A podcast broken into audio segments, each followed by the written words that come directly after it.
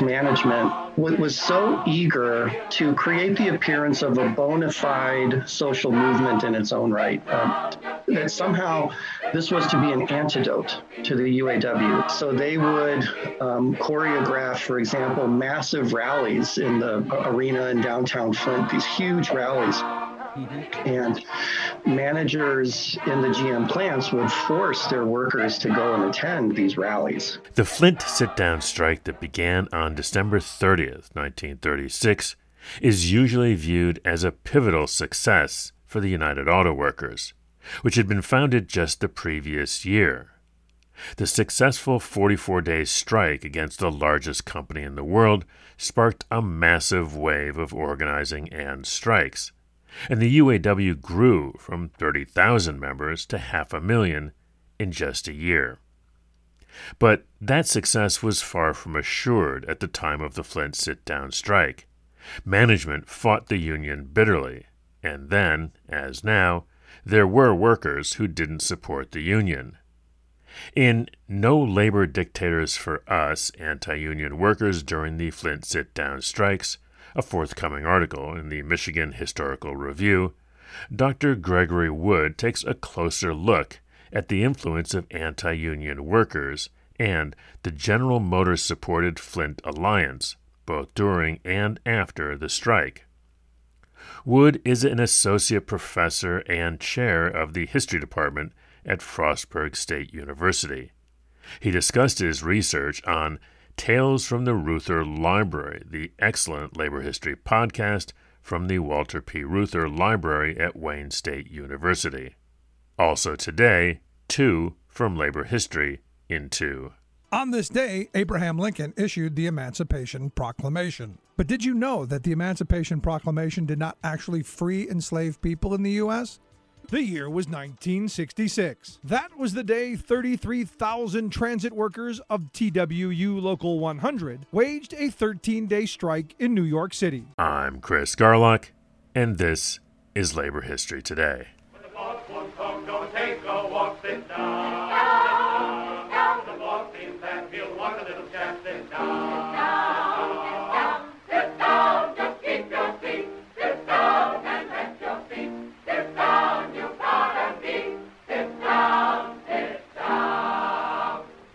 Smith, and this is Labor History in Two.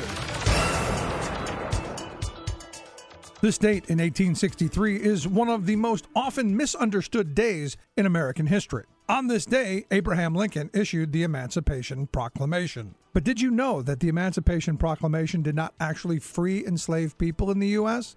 Instead, the proclamation only freed those enslaved people located in rebelling states of the South. Since Lincoln's Union forces did not yet control those areas, the proclamation could not immediately end slavery for anyone. One of the goals of the proclamation was to encourage black Southerners to join the Union forces. Lincoln stated, and I further declare and make known that such persons of suitable condition will be received into the armed services of the United States, to garrison forts, positions, stations, and other places, and to man vessels of all sort in said service. By the end of the war, nearly 200,000 black men fought with the Union. What the Emancipation Proclamation did accomplish was make it explicit that ending slavery was an aim of the Civil War. It moved the nation one step closer to a system based on free labor. It was an important step in the long and unfinished project of equality in the United States. Writing about the impact of Lincoln's address, historian John Hope Franklin declared, and one can only hope that sooner rather than later we can all find the courage to live under the spirit of the Emancipation Proclamation and under the laws that flowed from its inspiration. I'm Rick Smith, and this has been Labor History in 2. Labor History in 2 brought to you by the Illinois Labor History Society and The Rick Smith Show. For more information, go to laborhistoryin2.com, like us on Facebook, and follow us on the Twitters at Labor History in 2.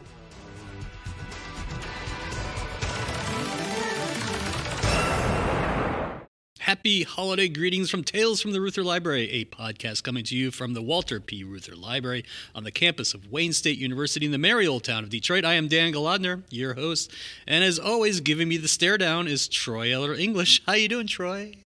I'm okay. you are? Sure. Okay, good. You ready for the holiday? Um, no. Oh, Troy, it's it's the time of festivitas. I I have a, a few more purchases to make yeah, I have a few from more. local purveyors. Always. But if you uh, if you're running late and you need a gift for- for someone, Yes. you can get one of those Trump digital trading cards. What? I have not heard of these. Oh, Dan. You haven't heard? Oh, The Trump digital trading? they're NFTs. No. Oh, I know what we're doing after we record this. Oh. they launched yesterday and it was touted as a major announcement. Uh-huh.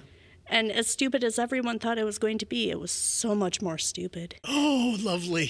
I can't wait to see this. Oh, you made my you made my day now. Happy Hanukkah. Happy Hanukkah. you know, in, in December, we love celebrating Christmas, Hanukkah, Bodhi Day, Kwanzaa, and many other things, including Trump digital cards, I guess. but we also try to remember that in Michigan, in Flint, Michigan, on December 30th, 1936, there was, of course, a very young UAW called a sit called a sit-down strike against GM, the largest company in the world, resulting after 44 days, GM capitulating and agreeing to bargain a contract with the UAW, and well, the rest is history, isn't it? Um, on the outside looking in, it seemed that all the workers were for this sit down and were happy with the end result of getting raises to the wages, establishing a grievance system, and word spread the UAW went from basically 30,000 members to 500,000 in one year. A new era of labor management relations had started. The GM sit down strike is considered one of the biggest labor events in U.S. history. But you know what?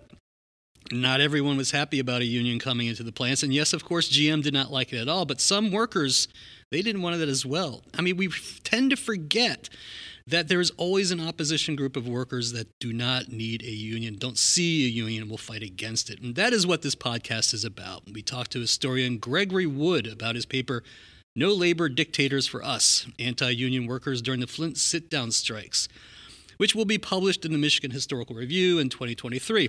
Greg Wood completed an MA at Wayne State University and earned his PhD in U.S. history from the University of Pittsburgh. He has been a faculty member in the Department of History at Frostburg State for 14 years and is currently the chair of that department. And when he's not writing a paper on labor history or presenting a paper somewhere, you can find him in Camden Yards, rooting on for the O's, or jamming on his bass in some club somewhere.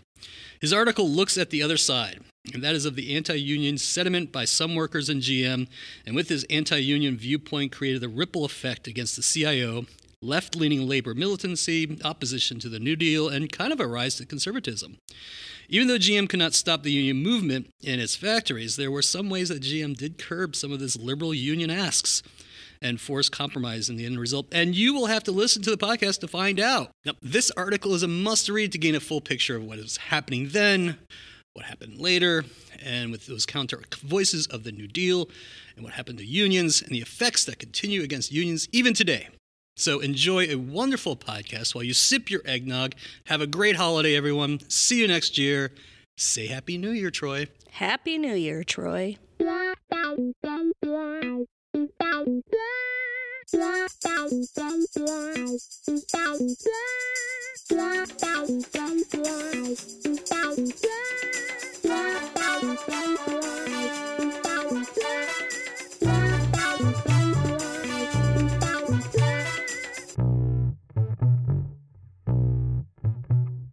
Greg, thanks for being on Tales from the Reuther Library. Um, really enjoyed reading your paper. It was excellent. Thanks for taking the time. Thank you for having me. Yeah. Um, as I said, your paper is excellent because it takes a longer look at something that we kind of forget. And that not everyone was really on board with the UAW coming in and organizing the workers at in Flint. Um, Sidney Fine said to take a quick look at, you know, take a look at it, but it was kind of kind of weak, weak support way if he was doing it. So why did you decide to really take a longer look at these anti-union forces? I was really interested for a long time um, in the presence of those anti union organizations amid the Flint sit downs. And on one level, certainly they were a pitiful company contrivance um, that spoke to GM's desperation to somehow push back against this union upsurge in its factories. Um, Sidney Fine, you know, certainly in his still after all these years very authoritative um, history of the Flint sit downs, um, you know, he viewed those organizations like the Flint Alliance, as it was called, really as sort of awkward carnival sideshows to the that upsurge in labor militancy in the GM plants. And I wanted to go back and to explore, um, kind of to revisit and to reinterpret the role of those organizations during the sit down. And what I started to discover, um, going back to revisit, in fact, many of the old records and collections that um, Sidney Fine had used in his book, that there was a, a much more complicated story there as far as um, anti union workers during the Flint sit down strikes um, and what was their role in, in that crisis. And on one hand, certainly there's a, a powerful argument to be made about the Flint Alliance and other loyalty organizations as being um, company inventions to, to, desperately push back against the UAW. Mm-hmm. But there was also a surprising amount of bona fide um, anti union worker opposition to the sit downs and to the UAW. So those figures are also part of this story. So, so you say that um, that the Flint Alliance was, in essence, a um, fueled by the GM and the supported it, but they gave it an attitude that it was more of a grassroots thing. What kind of um, things that GM do to propel the Flint Alliance and give them support um, to make their case that not everybody was on board with the UAW? the, the, the, exciting thing I thought studying the Flint Alliance was to see how General Motors management w- was so eager to create the appearance of a bona fide social movement in its own right. Uh, that somehow this was to be an antidote to the UAW, that there were these anti union workers who were, in their understanding, very enthusiastic about pushing back against the UAW and rejecting the sit downers um, and supporting the company's take um, on the strikes. Um, they, they, really wanted to create the appearance of this social movement. So they would um, choreograph, for example, massive rallies in the, the downtown um, IMA um, arena in downtown Flint, these huge rallies Mm-hmm. And managers in the GM plants would force their workers to go and attend these rallies, um, for example. So they really worked hard to, in various ways, to cajole or even coerce uh, workers to attend these rallies and events. Um, they would push workers to um, sign their names to petitions, um, to, to sign form letters that were sent to the the White House to condemn President Roosevelt for supporting um, labor rights to the extent the Democrats had at the time. Um, so, so GM would really, um, they would both push and encourage and try to incentivize uh, workers to join the, the, Flint Alliance or to attend alliance events. Hmm. Hmm. And and this wasn't just in Flint, as your paper alludes to. This was around the whole country, right? Uh, yes, there there are these loyalty committees um, and, and, various efforts occurring throughout the GM system. Um, in my research, what I find is the further we get away from Flint, the more genuine um, anti-union worker opposition to the sit-downs becomes. Hmm. Uh, so, for instance, um, I discovered uh, quite an interesting series of events at the Fisher Body plant in Baltimore um, where the management there sort of went olay to these anti-union workers who were roughing up and chasing out of the factory hmm. Um, people who supported the, the sit-downs or had tried to go on a, a sit-down strike of their own. They were organizing uh, marches on uh, the offices of the Maryland senators um, to, to, demand that they do something um, about the um, sit-down crisis unfolding um, in the GM factories. They tried to get to Frances Perkins's office. Or very aggressive loyalty committees in Bay City and Saginaw. Um, Henry Kraus collected a lot of um, reports about um, what felt like to him and to others is sort of uh, Black Legion esque uh, repression going on uh, among workers um, in, in Bay City and Saginaw. So within Flint, the UAW and the sit downers probably certainly enjoyed the greatest support, but getting toward Detroit, Bay City, and then further beyond to um, GM plants in Indiana and, and Maryland, um, Tarrytown, New York. Um, the support for the strike and for the UAW is um, far more touch and go. Interesting. That's interesting. Now, it seems like what you're saying is like GM not only uh, recruited, well, forced uh, employers employees to uh, join with the Flint Alliance as well as other uh, loyal um, groups. Um, they obviously had control of the press. Um, I'm sure they had tons of publicity going on. But like, so the question is, they seem to be winning the PR game, but how did the why did the UAW win in this this major battle? Um, the, the question of the media in this war of ideas, um, that's a big part of the Flint sit down saga. Um, on one hand, the, the company and those that support the company um, are really pushing aggressively um, for, for this. They're trying to reaffirm, you know, free market economics and employer control of the workplace and, and to push back against the various ways that labor has been empowered by the, the National Labor Relations Act and the National Labor Relations Board. Um, and then on one, the other hand, uh, those who support the UAW um, are, are, trying to push for this kind of um, the proceduralism, the contractualism uh, that would go with a, a, union contract and union representation. Um, and GM's push against the union very much rested upon their ability to use the media to put their version of events out there. Uh, everything from guiding coverage in the Flint Journal newspaper, very close to home, mm-hmm.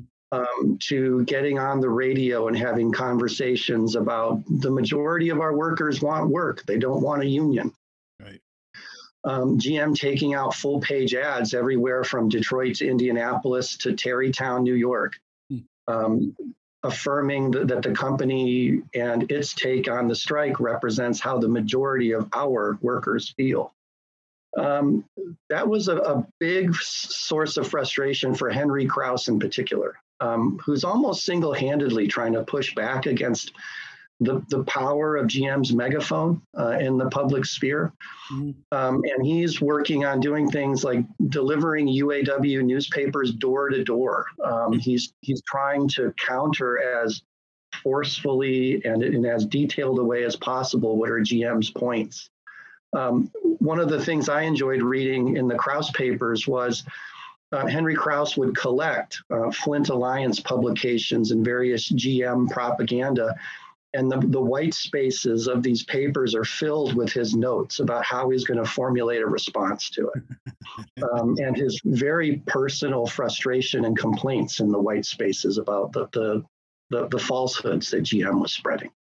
Um, so certainly that war of ideas between the UAW and their supporters on one hand, and the, the, company and those that sympathize with the company's view on things is is very much a part of this story. Yeah, that's that's what I gathered. I mean, it was it's constant barrage of we are right, you are wrong on both sides. And Henry Kraus you're right. He was a one man show of trying to combat one of the, the largest company in the world with their PR machine. Um, but as we all know, the uh, it, the UAW is successful after 44 days. Now, um, what happened afterwards? You have these anti-union forces in the plants now, and it's the union shop. Uh, what kind of environment was it for the workers in there? How did UAW, now the union representing the workers, respond to this? That's that's an incredibly fascinating part of the story that I loved getting into. Is so when when the strike was done, how does the dust settle? Mm-hmm. Um, and you know, very famously, labor historians admire, you know, that the arrival of that contract, which, which opened up the door, that beachhead, it opened up the door to the growth of the United Automobile Workers and the CIO and the auto industry. But the position the union faces after the strike is far more perilous. Um, nothing is by no means set in stone at that time. And the anti union workers, for example, who had been part of groups like the Flint Alliance, they are still there on the shop floor and they are still deeply ambivalent to the union and the organization of, of the GM system. Um, the, the union supporters, they feel like it's inevitable that these anti union workers and their organizations are going to fade into oblivion very quickly. Um, there was even, um, I found a photo um, that was only published in one newspaper I saw, where um, to symbolize the end of the strike, the workers went and had a quote funeral for their effigy of George Boysen, uh, who, who, was the, um, the, the leader of the Flint Alliance organization.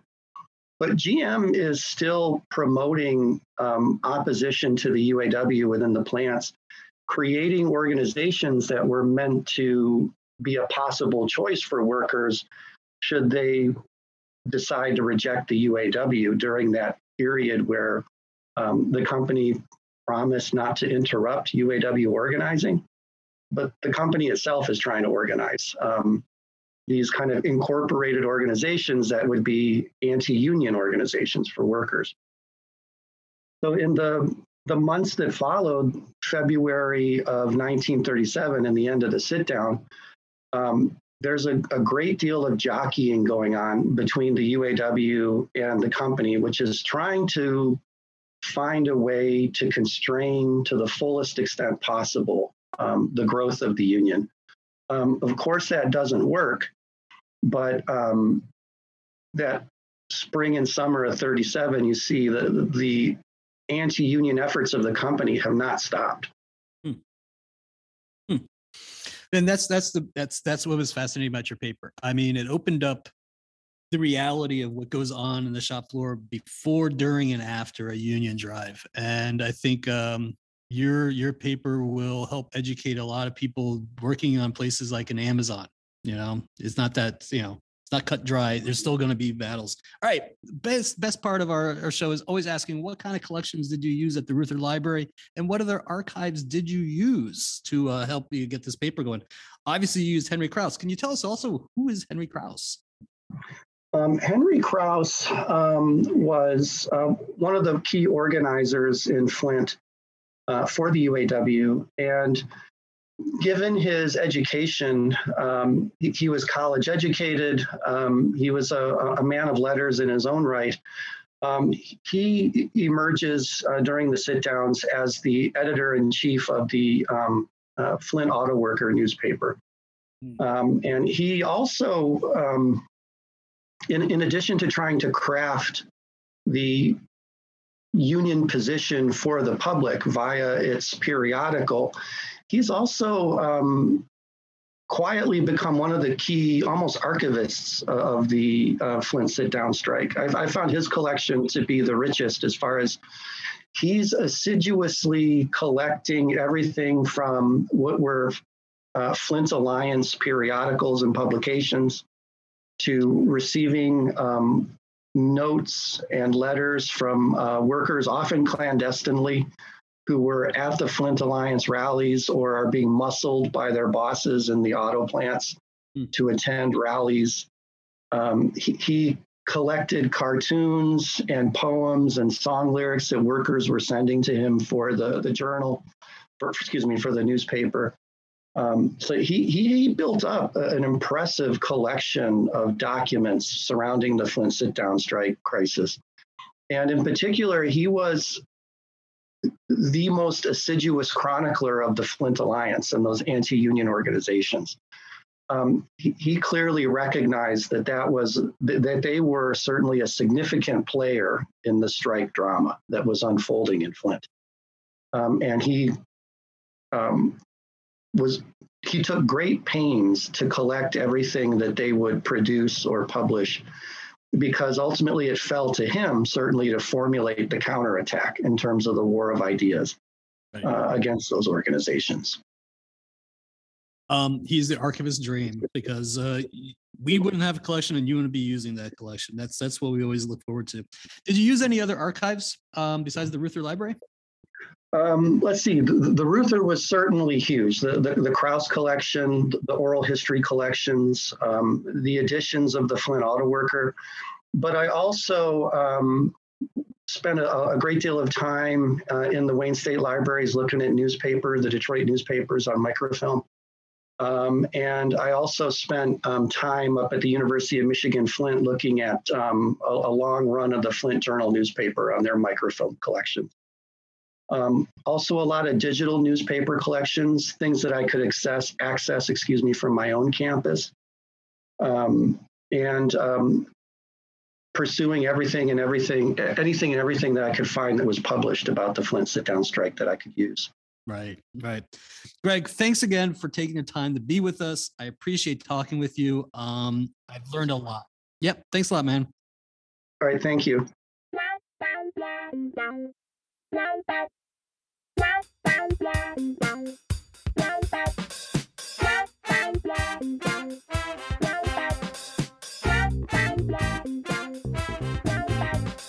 Tales from the Reuther Library is a production of the Walter P. Reuther Library and Archives of Labor and Urban Affairs at Wayne State University, coming to you from the heart of the Cultural Center of Detroit, Michigan. The producers are Dan Golodner and Troy Eller English. The music was composed by Bart Bilmer. And of course, this podcast could not be done without the research and the support of the entire Reuther Library staff. For more information, please visit our website at www.reuther.wayne.edu. Thanks for listening. Say goodbye, Dan. Goodbye, Dan.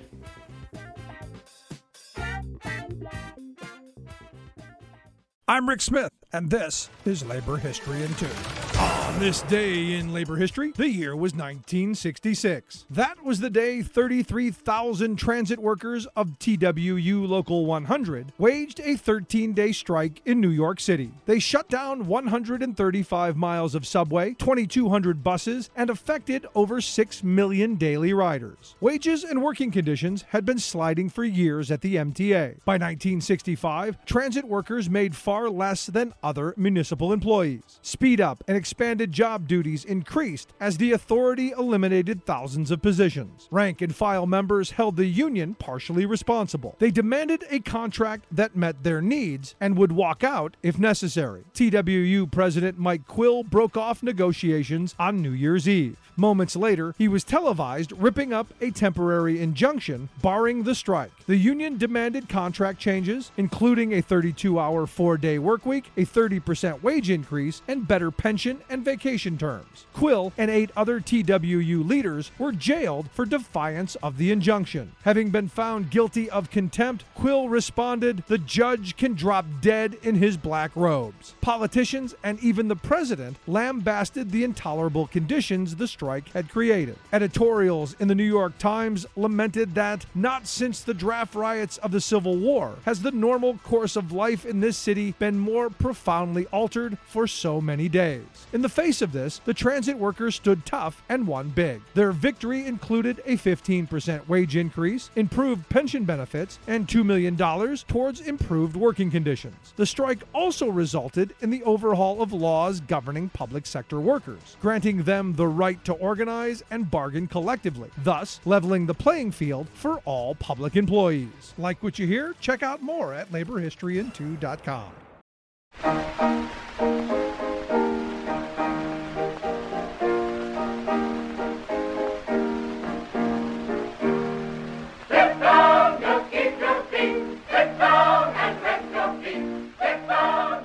That's it for this week's edition of Labor History Today. You can subscribe to LHT on your favorite podcast app. Even better, if you like what you hear, and we sure hope you do, please like it in your podcast app, pass it along, leave a review.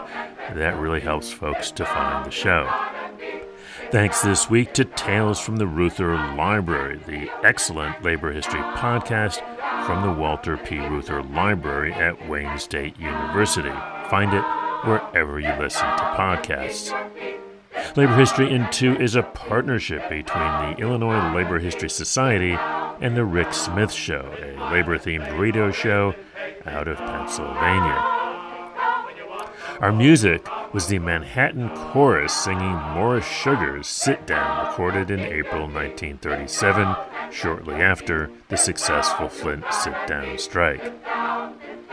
Labor History Today is produced by Union City Radio and the Kalmanovitz Initiative for Labor and the Working Poor at Georgetown University. The Labor History Today team includes Ben Blake, Patrick Dixon, Leon Fink, Sherry Linkon, Joe McCartin, Evan Papp, Jessica Pauszek, and Alan Wierdak. For Labor History Today, this has been Chris Garlock. Thanks for listening keep making history, and see you next time.